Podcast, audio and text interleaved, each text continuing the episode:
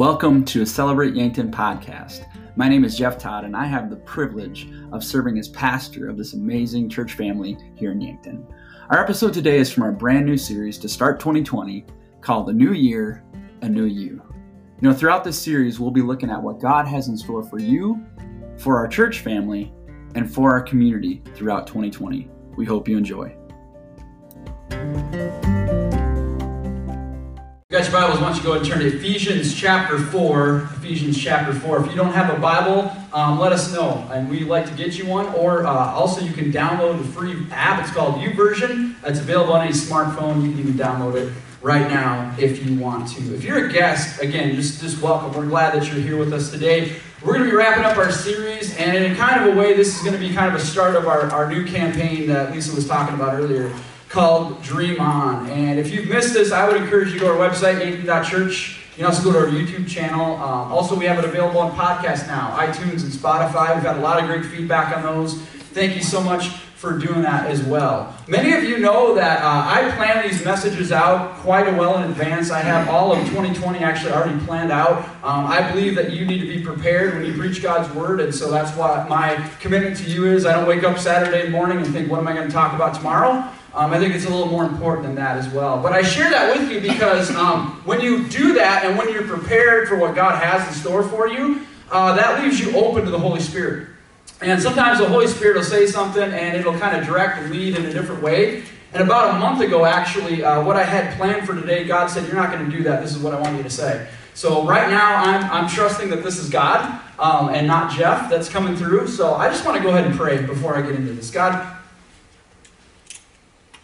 you're driving this boat.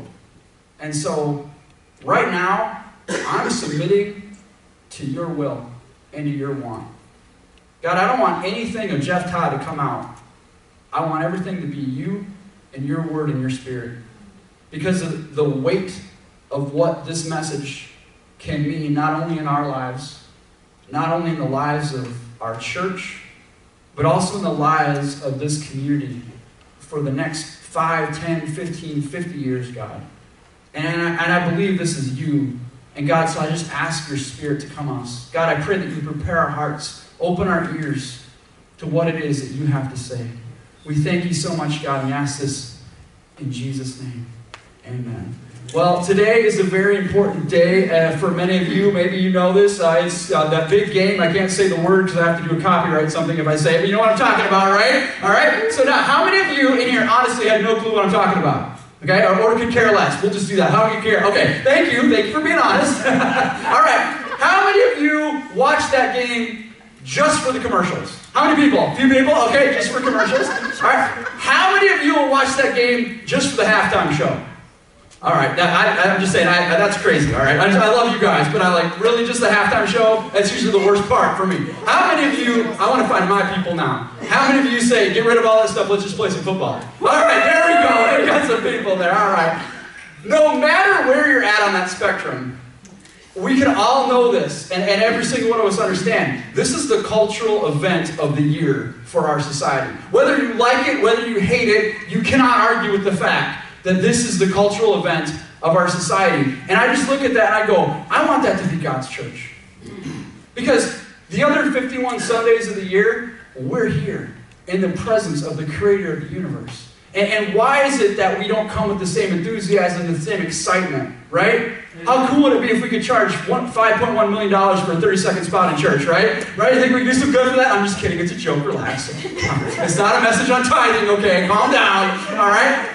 But why is that? Why, why isn't God's church that exciting? And I love football. I'm a big football fan, so please don't hear that as a knock. But one of the things that we can know for certain is the Kansas City Chiefs, San Francisco 49ers, they've worked 364 days this last year. They've played all those games for one goal, and that's to play this game. And they're going to be ready for that. And the reason why it's been effective is what we're going to talk about today. Is they have a game plan. They have a game plan that they're going to approach this game with and what they've done all season long. And what is your game plan for your life? As we move into Dream On, my prayer for you in this series is that you would ask that question What is God's game plan for my life? Because it's going to look different. It's going to look different wherever you're at spiritually. It's going to look different wherever you're at life stages. But what is God's game plan for your life? And so today, I want to give you two keys to a winning game plan. We all want to win in life. We all want to win in our home. We all want to win in our job. I'm going to give you two keys to a winning game plan. Here's the first one. You want to write this in. How you think. How you think. And then number two is just as important. What systems you use. How you think and what systems you use. Let me help you with what I mean by that. I have a lot of people that have come to me and said, I have a financial problem, Pastor. Pastor, can the church help me financially? I have a financial problem. Can I help you with something? You don't have a financial problem. You have bad thinking about your finances, and now you have poor systems that have resulted in your financial situation. Does that make sense? And that's why we talk about Financial Peace University. It's going to change your thinking of how, the first time Elaine and I went through it, it completely changed my thinking on how I see my finances. I realized that I was thinking wrong. But it's not just enough to change our thinking then, because we can go to a class and we can get all these things, but if we don't actually live it out, right? If we don't change our systems. So Elaine and I developed a system with our finances that we still use to this day. So again, if you have financial problems, what is your thinking and what are your systems? Here's another one in your marriage. If you're struggling in your marriage right now, what is your thinking about your marriage? How do you see your spouse? How do you see those interactions? That makes all the difference. But then, what are the systems you use? The first question I ask everybody is when was the last time you were out on a date together? Right? Because we used to do that all the time, right? When we are in the romantic stage and we're trying to woo them in, we'd go on dates, we'd spend time together. But now, we don't do that as much because your systems are bad. Your thinking and your systems will impact your marriage. What about your physical health? We've talked about that throughout this series, right? You don't have a physical health problem, you have bad thinking. How do you think about your body? How do you think about exercise? How do you think about eating healthy? And then what are the systems you do? For me, I have to put my exercise on my calendar. It's, it's a schedule that I keep, it's an appointment that I keep with myself to keep myself physically healthy. Because I know my thinking is, I'll do it tomorrow, no big deal, I'll just push up. No, no, no. I have to have a system in place to make sure I'm taking care of myself physically. What is your thinking and what are your systems? In Ephesians chapter 4, and what we're going to unpack today is what is the thinking when it comes to a church, and what are the systems we use in a church. So, Ephesians 4, I'm in the 11th verse.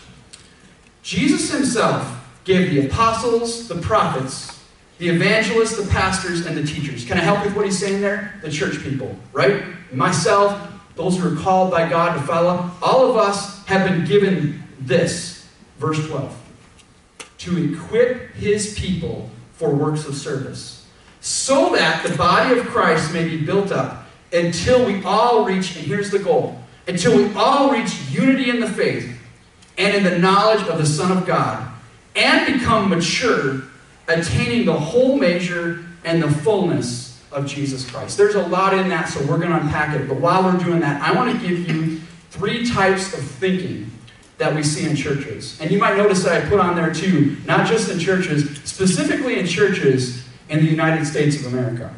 And, and I just want to clarify that because the global church right now is absolutely exploding. The international church is just growing by leaps and bounds. We are only seeing this problem with churches in the United States of America. And I want to unpack this for you. And while I do this, I want to let you know this information that I'm going to share with you, I don't make up. All right? It's not just my thinking or my ideas. There's a group called Exponential. If you're not familiar with that, it's an interdenominational group that believes that the local church is the hope of the world and that we should multiply God's church throughout the world. And they've done some extensive studies. Just to tell you how extensive it is, um, there's a gentleman who actually had an interview with from Exponential. Think about us, little tiny Yankton, South Dakota, little tiny church plant. They sought me out and asked me about the church. It's a pretty extensive church. I've been to those conferences before. It's absolutely amazing. So as I'm going through this with you, I know there's going to maybe be some pushback saying, ah, I don't know, I don't agree with that. Okay, can I help you with that? Then you go do your own homework because I've done mine. And this is what we're seeing in the church in this country, and it needs to change. And that's why I feel so passionate about it. Here's the first type of church it's declining and plateauing. Now, that's not in your notes, so just hold on for a second. 80%, I'm going to say that one more time. 80% of every church in the United States of America is either flatlined or dying. Okay? That should be enough right there to say, wait a minute, we, we need to think about that. But here's what this company, Exponential, has found. How do those declining and plateau churches think? Remember, we talked about that, right? Our thinking and our systems. We're going to talk about our thinking first, because that's the most important. Because if our thinking is wrong, it doesn't matter what systems we develop because we have wrong thinking. So, this is what those churches think. The answer to every question, this is in your notes. When they have a question, when they say, okay, who's going to do hospital visits? Who's going to who's going to pray for people? Who's going to read from the Bible? They have one answer for all those questions, and you can write this in. The pastor. The pastor is the answer. The answer to every one of those questions is the pastor. Well, that, that's what the pastor does. Okay? And the most important person in that church is the member. And notice the spelling on that. The me at the front, that's the focus, right? Me. See, we want to make sure we keep the members happy so the members don't leave. We've got to protect our church. We've got to keep that going because we want to protect the members because the member is the most important person. Like if Aunt Matilda comes and she takes an art class, right?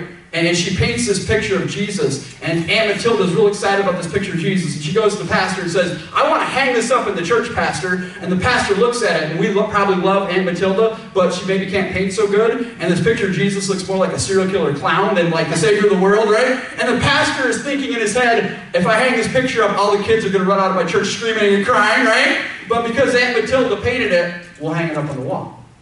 And, and that's funny, and that's a, that's a silly example, but guys, I've seen churches split over something far less than that. Because the pastor is the most important person. I've got to keep the members happy.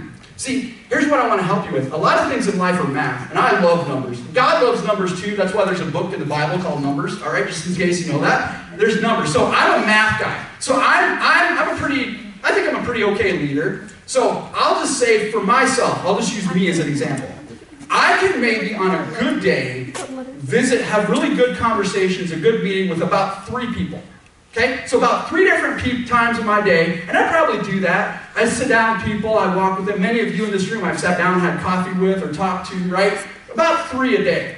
Okay, so let's do the math on that. Let's say there's 30 days in the month.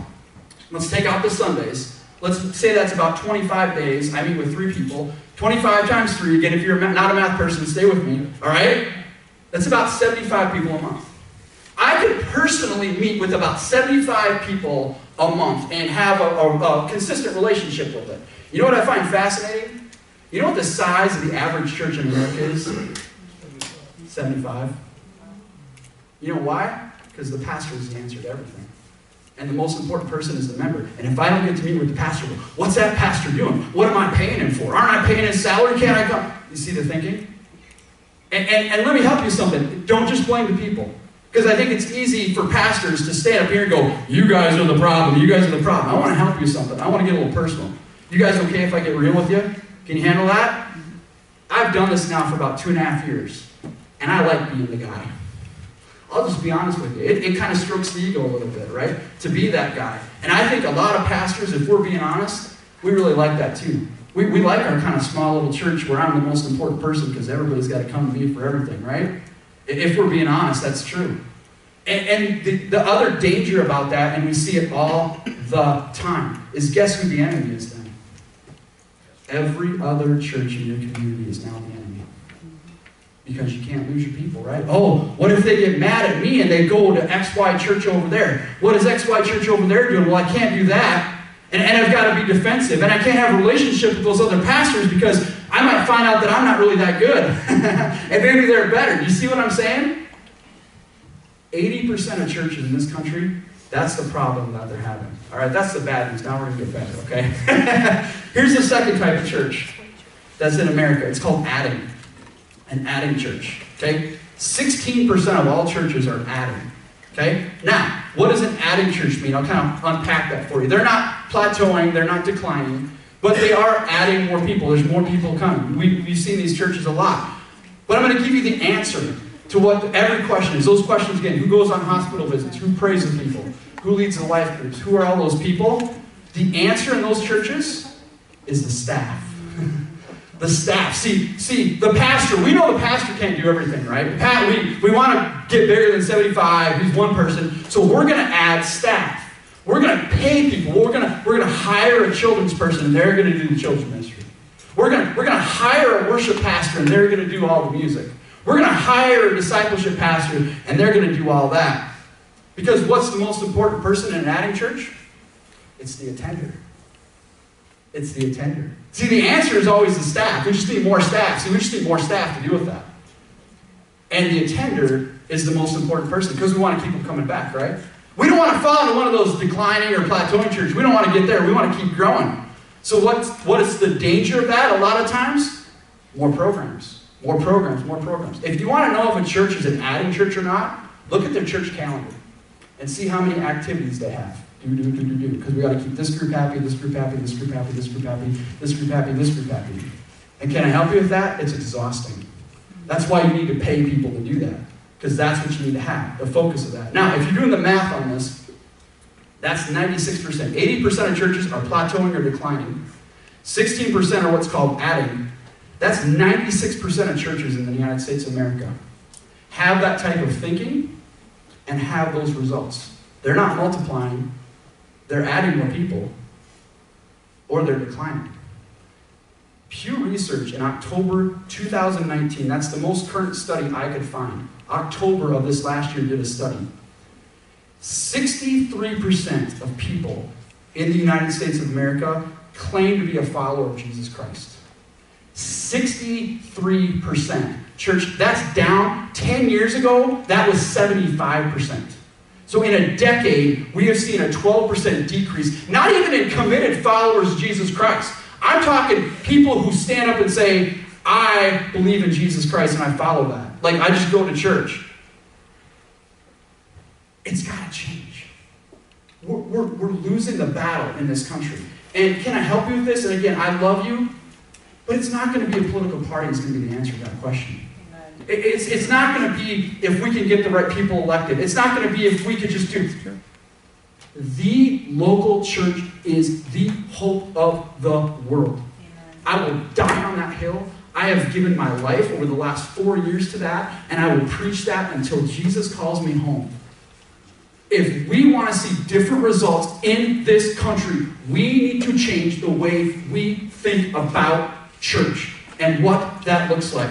And let's go back to Ephesians 4. I don't know, let's see what God's word, right, has to say about how we're supposed to do church. What is my job? Verse 12 to equip his people for works of service, so that the body of Christ may be built up until we all reach the unity in Christ. This is a quote from a book called The Sandbox.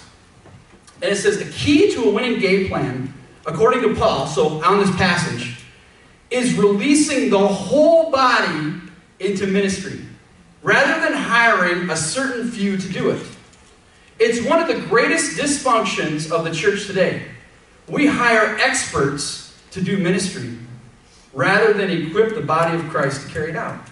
It's one of the reasons local churches have so little impact on their communities and why there's so little difference, check this, between how Christians and non Christians live.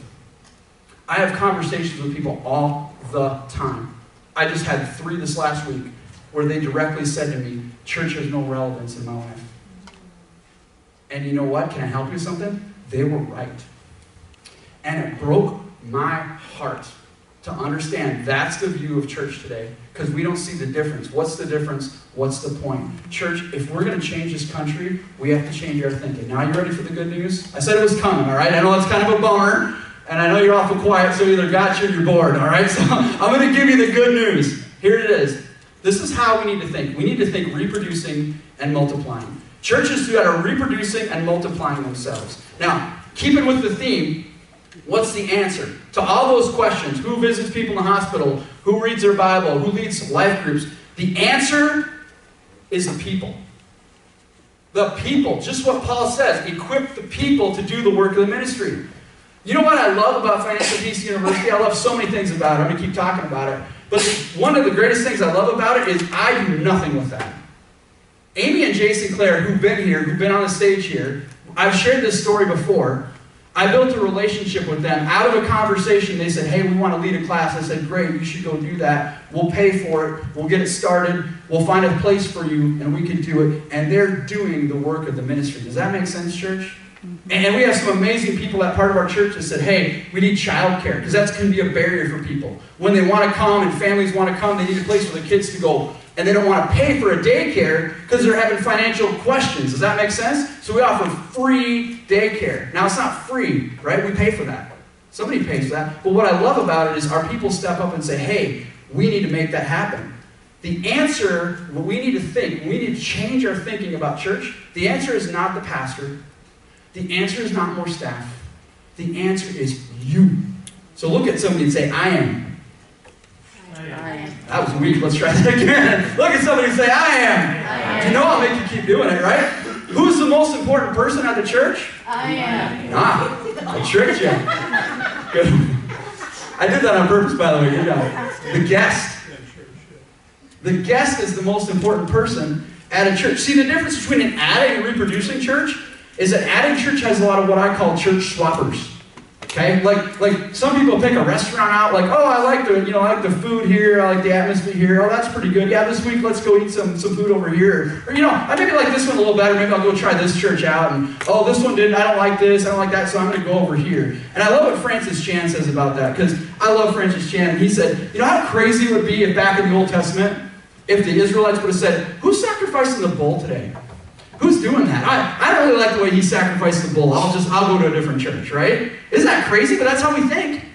That's the difference between an added church and a reproducing church. The most important person is the guest. So now we're going to play that again. What's the answer? I am. What's the answer? I am. Who is gifted by God? I am. I got a whole bunch more, church. We'll be here a while. Who's called to serve? I am. Getting better. Who's the one that can pray for other people? I am. Who are the hands and feet of Jesus at your job? I am. At your home? I am. Who's going to unload the trailer next Sunday? I am. Ah, I tricked you.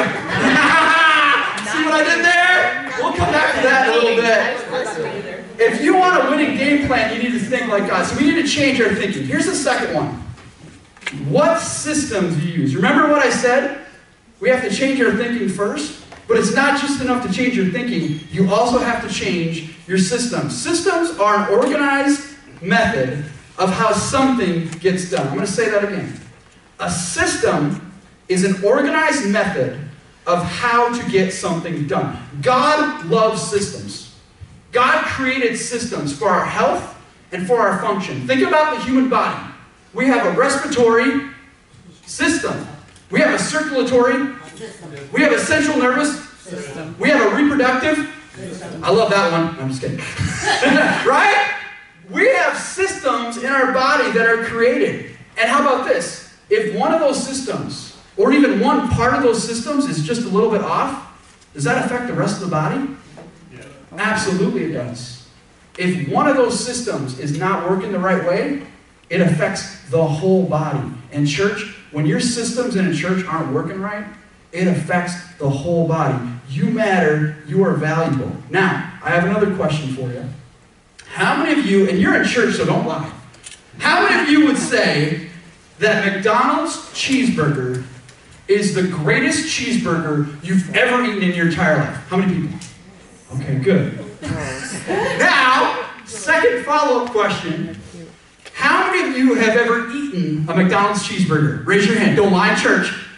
Now, wait a minute, hold on. You just said it was not the best burger you've ever eaten, but yet you've all eaten one. Do you know why?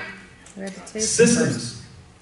McDonald's has an incredible system for making cheeseburgers that don't even have to taste that good. You know when you buy a McDonald's cheeseburger, it is going to taste just as terrible as the last McDonald's cheeseburger you ate, right? If you drive to Vermillion and go to McDonald's, you're going to have the same terrible cheeseburger there. Why? Systems. They have systems to create things. And God's church should be the same. This is one area where I get frustrated with God's church because I think the world is kicking our butt in systems and how to produce things. Look at McDonald's. I'll give you another example. Love them or hate them, either way, the New England Patriot football team. Okay? Now, how many people can't stand the New England Patriots? A few? Okay, I'm there. I, I can't stand them. Uh, well, I tell you, if you're not familiar with football, over the last 20 years, there's not been a better team in the NFL. And some may argue there hasn't been a better team in the NFL ever. Do you know why? All the superstars, all the high pick, no. Systems. They have a system. They have a patriot way how they do things. Now, you might argue, well, Tom Brady, if you're familiar with football, he's the big super strong Patriots, right? Tom Brady wasn't even drafted. He was like an afterthought in the draft. Not one person thought Tom Brady is going to be a superstar. You know why Tom Brady is probably the greatest quarterback of all time? Because he committed himself to a system. And he said, I'm going to trust in my coach. And I'm going to be committed to that. And they take every single year, they take average or above average players and get the most out of them because of the system. This is a true story I heard too. There was a rookie center. Tom Brady's the quarterback, right? So he's the big cheese, big guy. A rookie center. His first time, first practice with Tom Brady. He goes and snaps the ball. And of course, he's nervous, right? This is Tom Brady. He's hiking the ball, Tom Brady. And because he was nervous, his hand slipped and he fumbled the football. You know what the Patriot way is? If you fumble the football, the center and the quarterback have to do a lap around the field. You know what that guy said? Tom Brady, Mr. Superstar, Mr. Big Shot guy, guess what he did? He ran that lap with that guy. You know why? Because of the systems. And he knew that no one is greater than the other one. And I heard that. I went, why isn't that the church? Why, why is it some, sometimes we elevate people to a certain level, but yet at, at the foot of the cross it's level, isn't it? But why is it that, that we can all do the same thing and share in the love and, and share in the joy just as the same way. See, the world is kicking our butt at this, guys. It's, it's amazing how much that is. And I'm going to say something. I love you guys. Please know that. I have a, a pastor in my life who I love dearly. He's, he's pastored for like 60 years. And he said, sometimes, Jeff, when you're preaching, you got to plow close to the corn. now, if you're not familiar with that term, it's kind of a dated term. But basically, what it means is sometimes you got to get a little close, church. And so I, I just want to help you with something. I want to get a little close. I love you guys. But here's the thing sometimes as a church, we spend more effort and energy on questioning the coach than running the play.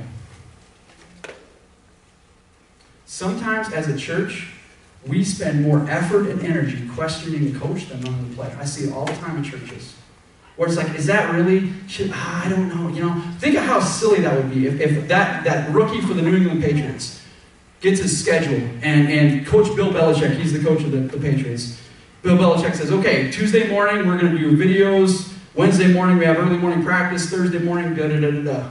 What if that rookie would go, you know, Belichick, you know, I, I, this is great. I'm glad to be here. Thanks for thanks for drafting me. I'm great. But you know what? I don't really do game film, so I'm just gonna I'm not gonna be there for that one. How long would he be part of that team? Not very long. And, and the key to a winning team is trusting the coach and understanding that the coach makes the plays to do that. And I see that sometimes. And, and that's why I'm saying when we develop systems, the systems aren't holy. Can I just say that? Like at Celebrate Church, there's a certain way that we do things. And I'm not going to stand up here and try to defend it and say this is the only way to do it and all the other churches are wrong. What I'm here to say is this is what God's called me to do. And, and I want you to be part of this team. And, and I, I want to run the systems that, that God has called us to do because who's the most important person in this church? the guest and will always will be. Let's just play this out for a second. I want you to imagine for a moment that you're invited to someone's house, okay? And they say, hey, I want you to come over to my house for supper. You know, come around 5 o'clock. Well, it'll be great. We'll hang out, we'll eat supper. Great, okay? So let's say you, you pull up in the driveway and the house is all dark. Doesn't look like anybody's home. It's 5 o'clock, so you go up to the door and knock. Hear the dog bark, you're kind of like, okay, that's kind of weird, whatever. So you go back to your car, you probably pull out your phone and maybe you're going to text them, hey, did I miss something? All of a sudden they come pulling up in the driveway about five minutes late. They don't say a word to you, and they just walk in the house. You kind of look at them like, okay, that's kind of weird, whatever. So maybe you go in, maybe you don't. But you go in and they say, oh, I don't really have anything planned for supper tonight, so uh, I, you like pizza? I got frozen pizza. Should I throw some of those in there? Okay? It's kind of silly, right? Would you feel very valued? Would you feel very appreciated? Okay? Now, again, I love you, so I want you to understand this. The most important person in our church is who? And who's the answer to the question? I am, right? I'm the answer. So what can we do? So here's, here's the thing. And, and again, this is my job. My job is to equip the saints to do the work of ministry. My job is to give you the equip to do that. That's our thinking. We have to think that way. Every Sunday at 10 o'clock, we're inviting the entire community to come to our church. We're saying, Welcome home. We're going to open our doors. We're going to be here. I, I, I, debated about saying this, but I feel God's telling me to say it anyway. Um, there are, I'm going to go ahead and announce some of the people that are going to come join us for our Dream On series. Dr. Wayne Kindle, the superintendent of our Yankton School District, he will be here one of those Sundays. And I'm going to do an interview with him, and I'm really excited about that. Amy Leon, who is our Yankton city manager, basically the city mayor, um, she's going to be here one of those Sundays. I'm going to interview her. It's going to be awesome. Jesse Bailey, who is the director of Pathways Homeless Shelter, um, he's going to be here a Sunday. We're going to talk about Pathways Homeless Shelter. Um, Desiree Johnson and uh, her operations director Stacy from River City Domestic Violence Shelter, they're going to be here one Sunday. We're going to interview them. We're going to talk with them. We're going to get to know about their ministry a little bit. There's two other ones that I haven't confirmed yet, but I'm excited about. Why am I telling you all that? Because that's pretty cool. And, and I want you to know something that every single one of those people, I didn't have to beg, plead, or borrow. I already had a relationship with every person I just named. I just shot him an email and said, here's what I'd like to do. Are you interested? And all four of those people were like, absolutely, I'll be here. don't tell me that's not God. well, what, what do I got to offer? I don't got anything to offer, right? That's exciting. But again, I want you to think about that mindset, all right? When Dr. Kindle walks in that door, maybe you might think, wow, that's pretty cool. I should probably go introduce myself. I might, but I want to help you with something. Dr. Kindle's not any more important than any person who's here in this room right now. Every single person that ever walks through that door is a son or a daughter of God Almighty.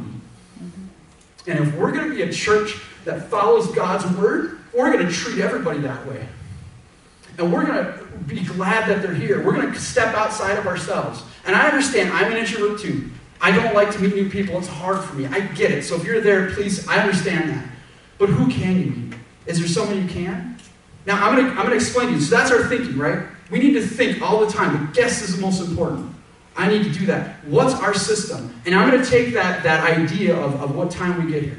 Okay? I could go a lot of different directions with this, but I'm going to start with just that one thing. Now, I want you to answer a question out loud, and I'm setting you up, okay? So if you get it wrong, don't be offended, all right? We're family. I love you. We're just trying to walk through this together.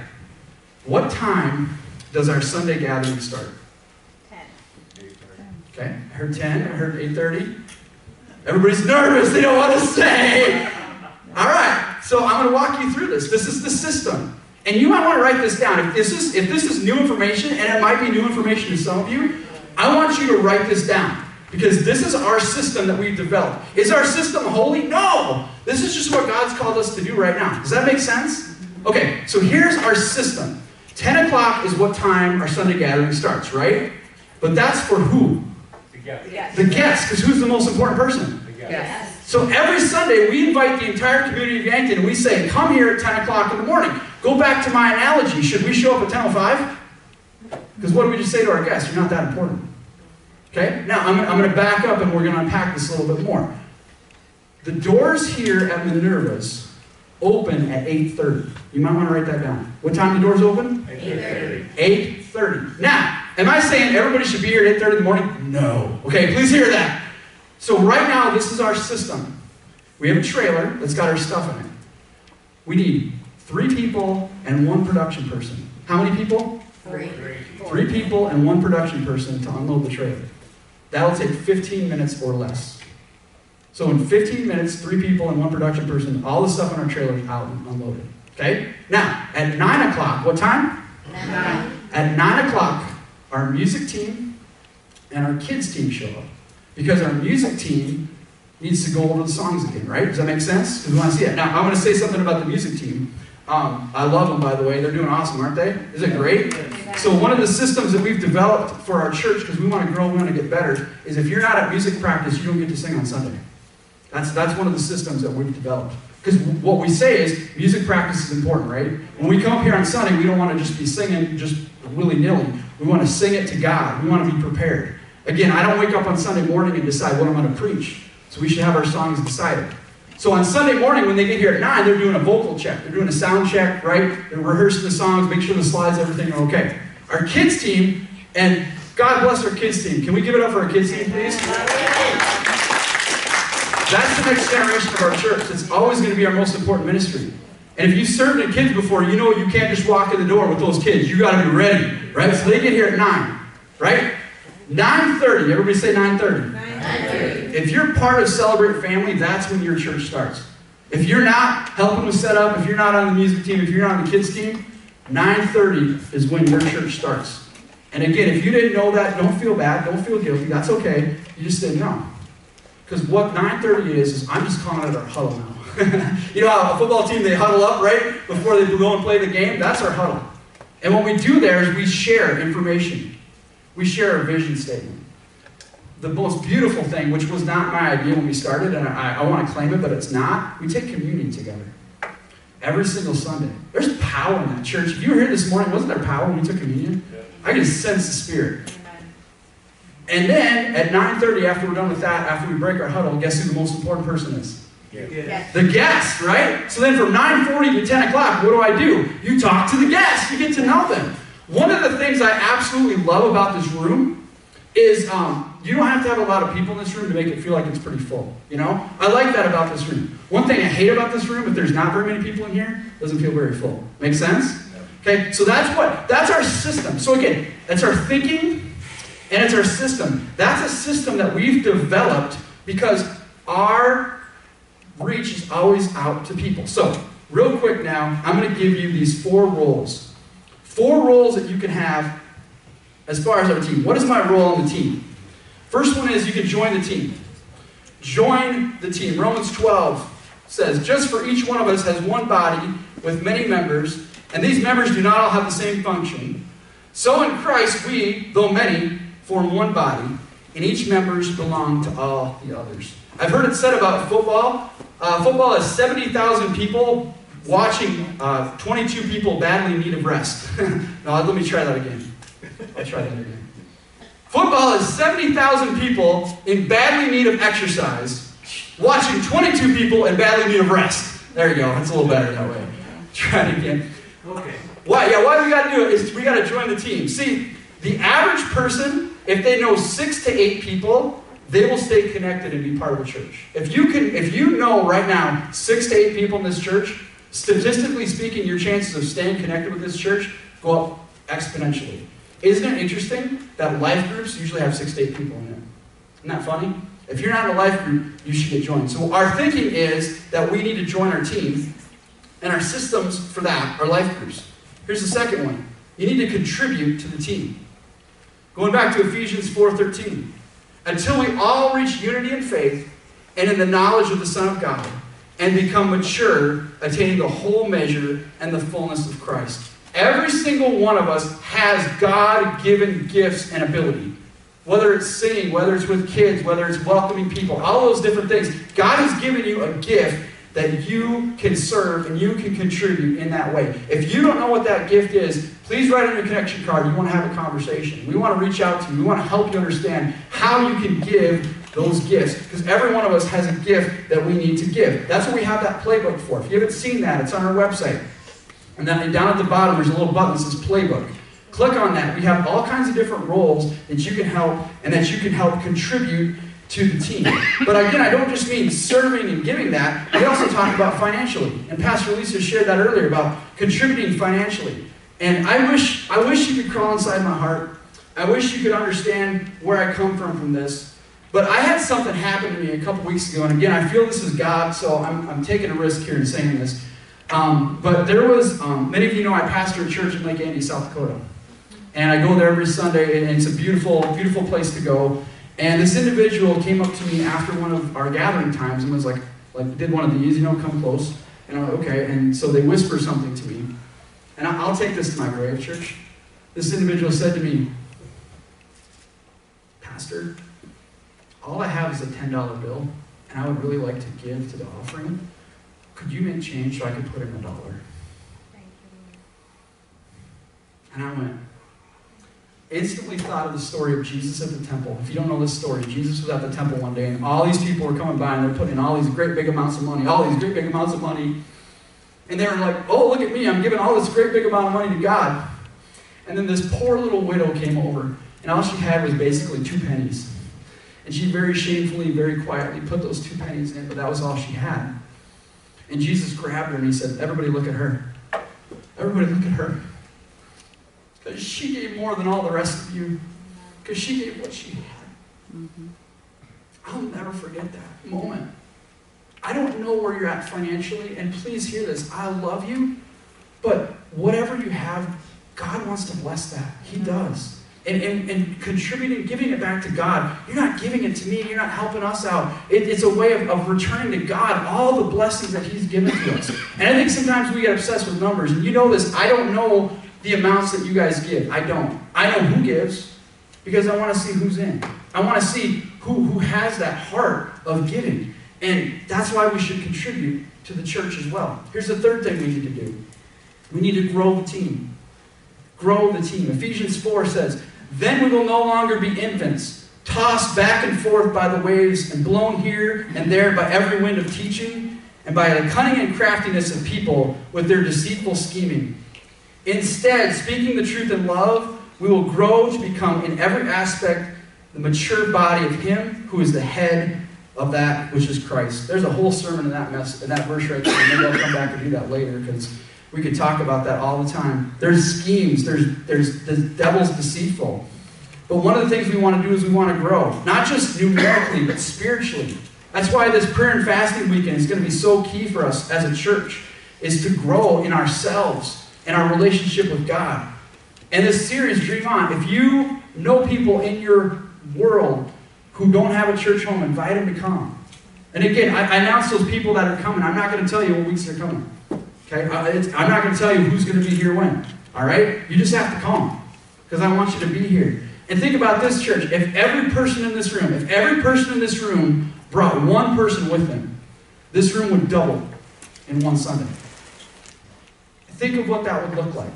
We have a contract with Minerva's that said we can open up that wall and we can expand it here. We can get up to 125 people in this space.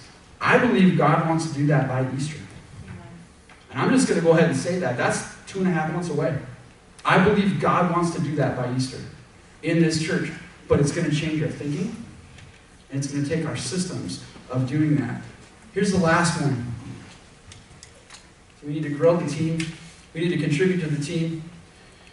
We need to join the team. But the last one is we need to pray for our team. Verse 16 From Jesus, the whole body, joined and held together, every supporting ligament grows and builds itself up in love as each part does its own work. We asked for a commitment at the beginning of this series for 200 people to pray every day for this church. One of the blessings in my heart of this last month is hearing from so many different people saying, Pastor, for the first time, I've been praying every day. I love that church.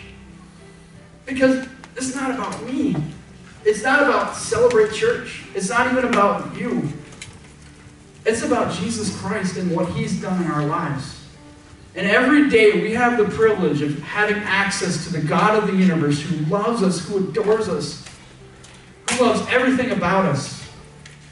And the reason why I think we don't pray is because we don't know who our Jesus is. Go back and listen to last week. If you understood who your Jesus was and how much he loves you, you wouldn't be able to get enough of him.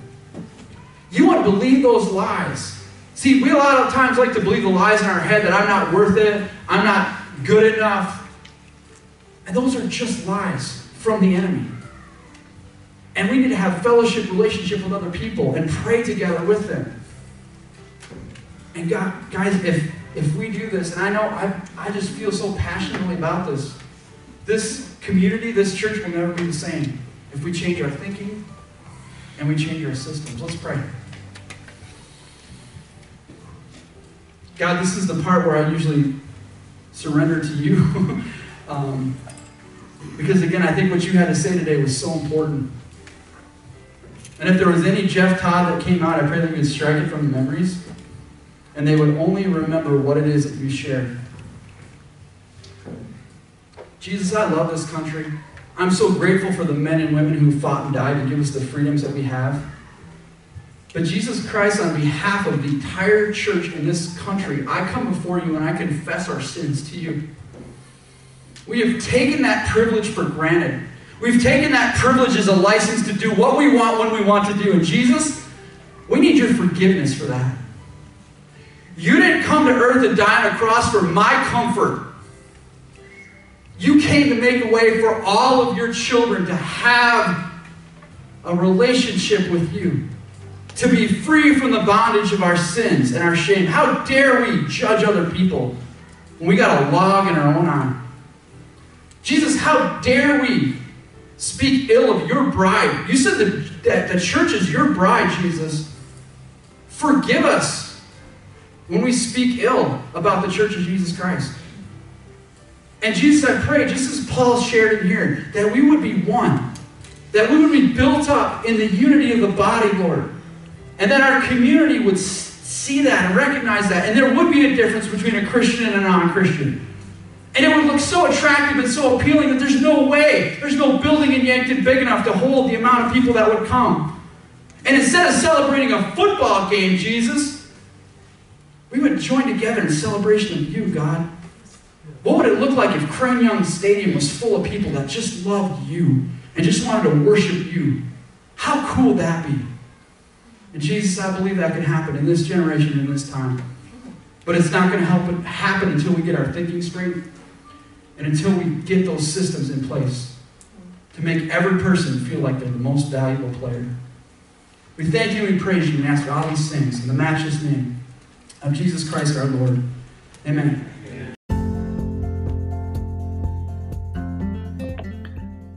Thanks so much for joining us today. If you live in the Yankton area and don't have a church home, we'd love for you to join us this Sunday at 10 a.m. at the Minerva's Convention Center. You can also check us out online at yankton.church and Facebook, YouTube, and Instagram at Celebrate Yankton.